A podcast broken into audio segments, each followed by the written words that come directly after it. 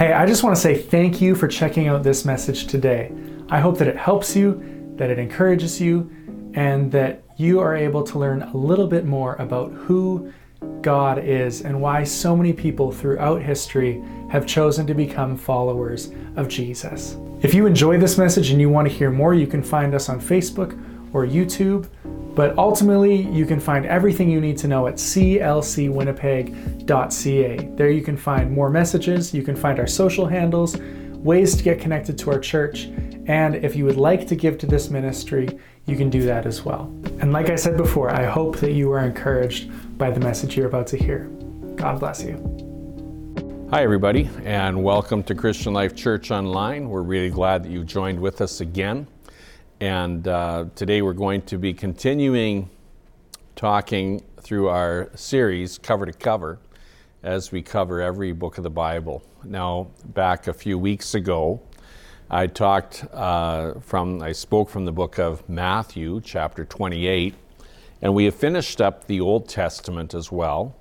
So today we're going to be delving into more of the New Testament, uh, predominantly or precisely today with with uh, speaking from, from the book of Mark, the second of the four Gospels in the New Testament.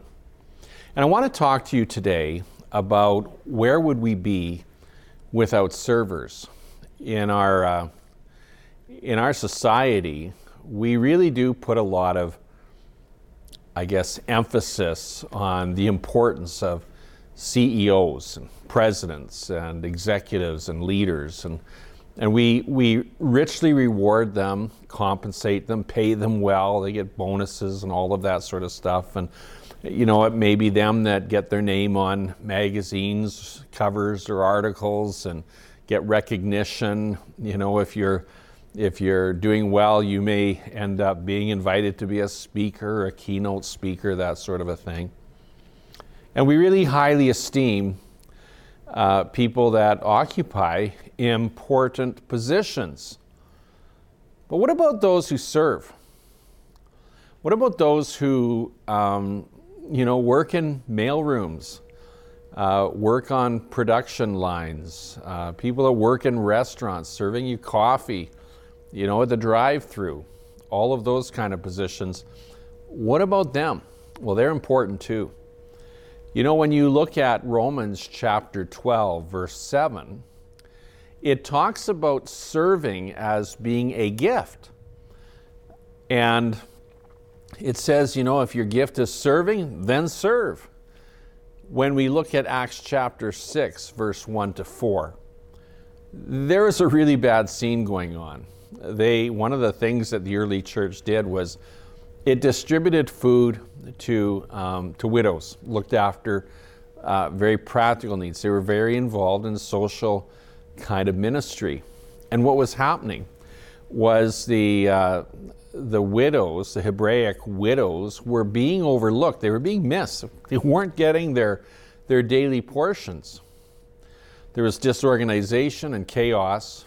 And it would appear that the apostles were overseeing this part of their ministry, this serving part of their ministry. And they realized how badly they were doing at it. And so what they did was they appointed people who were gifted at serving. And, uh, and then the apostles then devoted themselves to prayer and the ministry of the word. And the result is that the word of God spread. So they had the right people in the right places doing the right things, and, uh, and everything just sort of worked. Society, churches, uh, institutions, they stand on the shoulders of those who serve. Imagine a school without custodians. Imagine trying to run a school without somebody who knew how to operate a boiler somebody who now knew how to clean floors, wash toilets. Imagine how chaotic and terrible things would be without those people doing their, their jobs, without them serving. You see, serving has a direct impact on people's lives. When I think of places that I have served in ministry as a pastor and, and in other positions of ministry, I'm going to just rattle off a whole bunch of names that come to mind Eileen, Luella, Les, Cindy, Bert, Roger, Gail, Charlotte, Marilyn, Dave, Ruth. All of these people, and so many more, served. There are many people in this church, in Christian Life Church, and I'm not going to embarrass them by mentioning their names, nor do I want to miss anybody inadvertently. But they are gifts from God because they serve. And it's because of them that great things are accomplished in the kingdom of God. It's because of those who serve that great things are accomplished in the kingdom of God. It's because of them that the gospel is advanced. Think of Billy Graham. A number of years ago, uh, I was in a city and, and uh, we were going to have a Billy Graham crusade. Well, Billy Graham didn't just show up with his pulpit and uh, you know open up a stadium and start preaching. There was months and months and months of work that went into preparing for Billy Graham to come. There were people that taught seminars. There were people that did logistics. There were people that led prayer meetings. There were people that recruited workers and taught workers and trained workers. There were all of these people that served in the background without any recognition. You didn't see them on the platform, you didn't see their names in the headlines, but they were there. And so, the, so that a man like Billy Graham could travel around the world preaching to millions of people and seeing hundreds of thousands of people coming to Christ. But before he stood in any pulpit, in any place around this world, people went before him and they served. They served in the background. They made things come together. Now, our text this morning comes from Mark, and it's what Jesus said. He said, For even the Son of Man did not come to be served, but to serve, and to give his life as a ransom for many. So our key verse comes from Mark chapter 10, verse 45.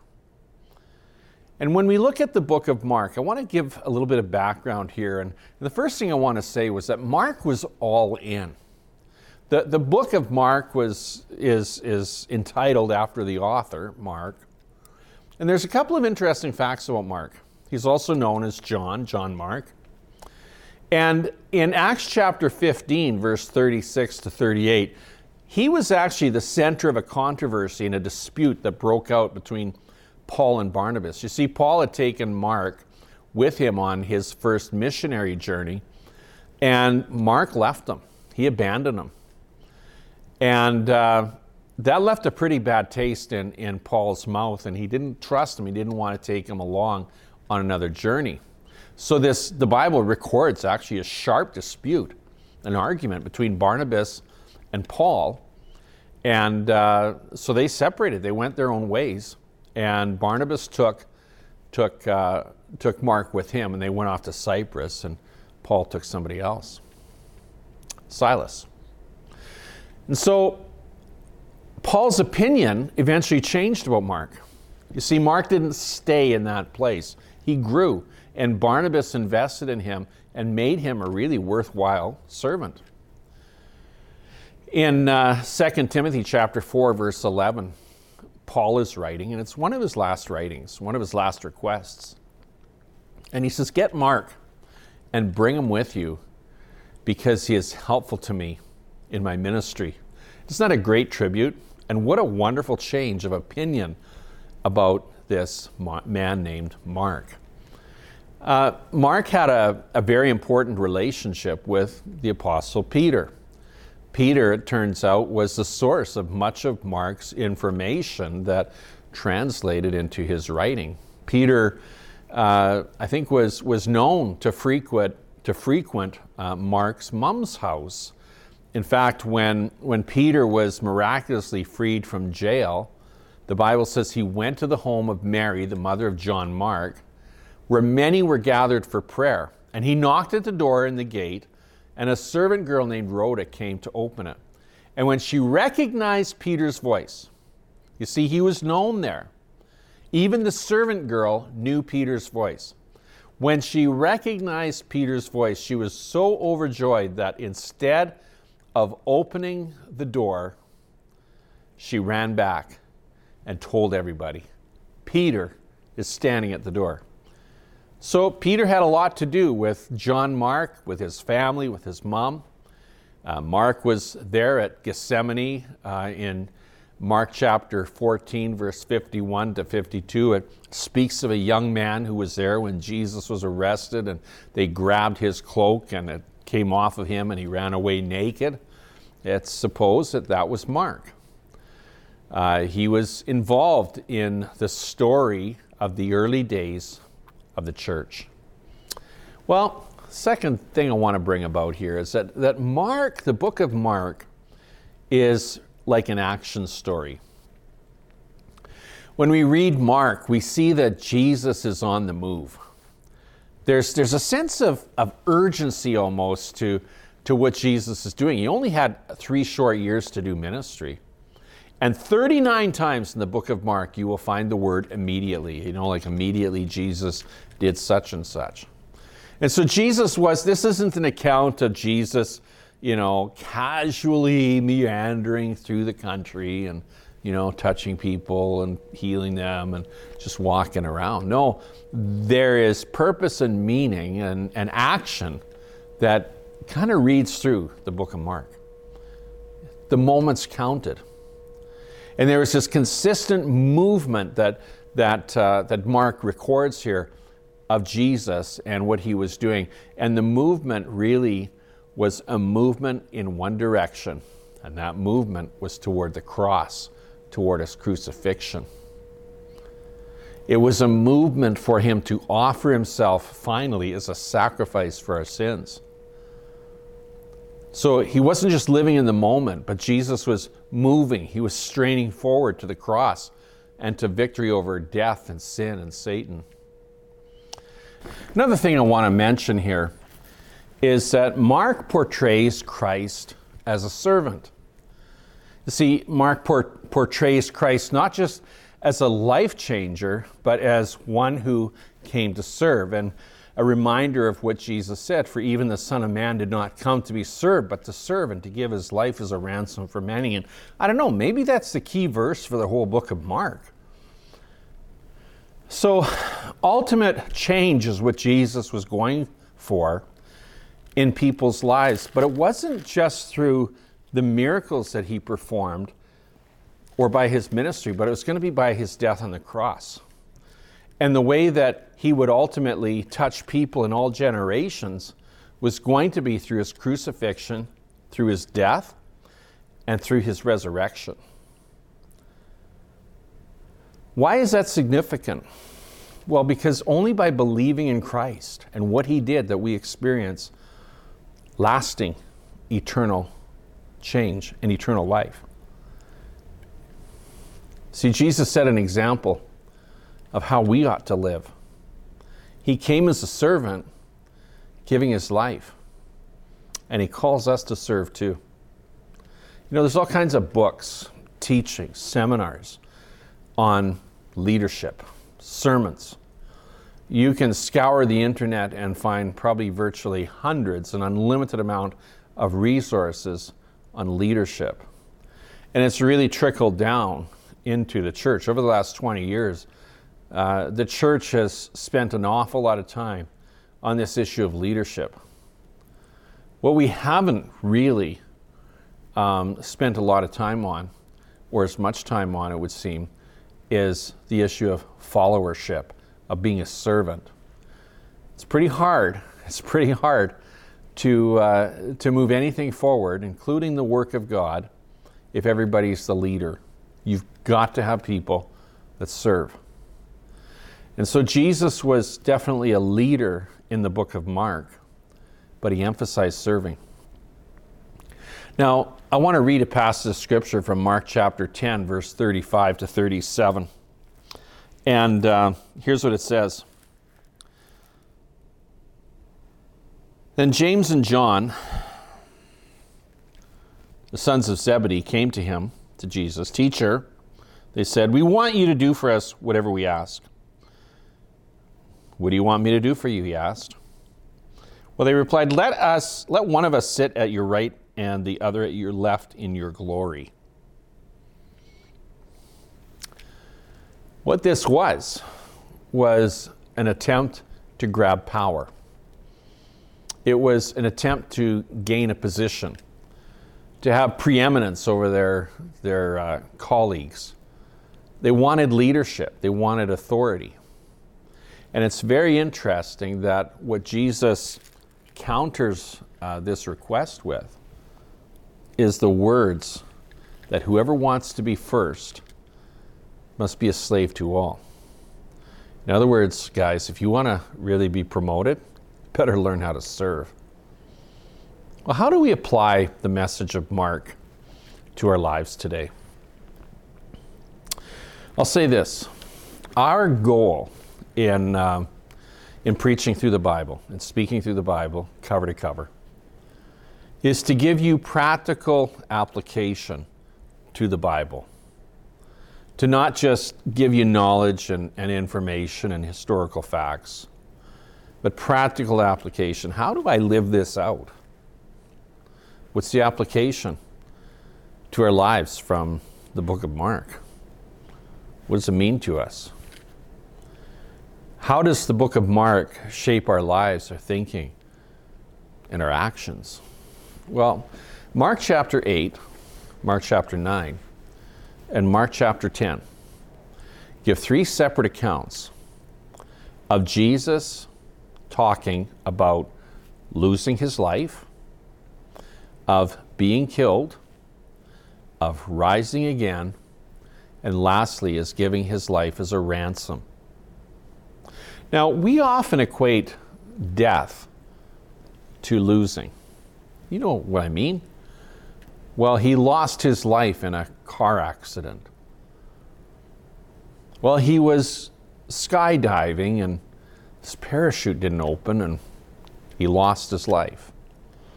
Or she lost her battle to cancer and she died. I lost my husband. I lost my wife. We lost a child. You see, we oftentimes look at death and we equate it with loss.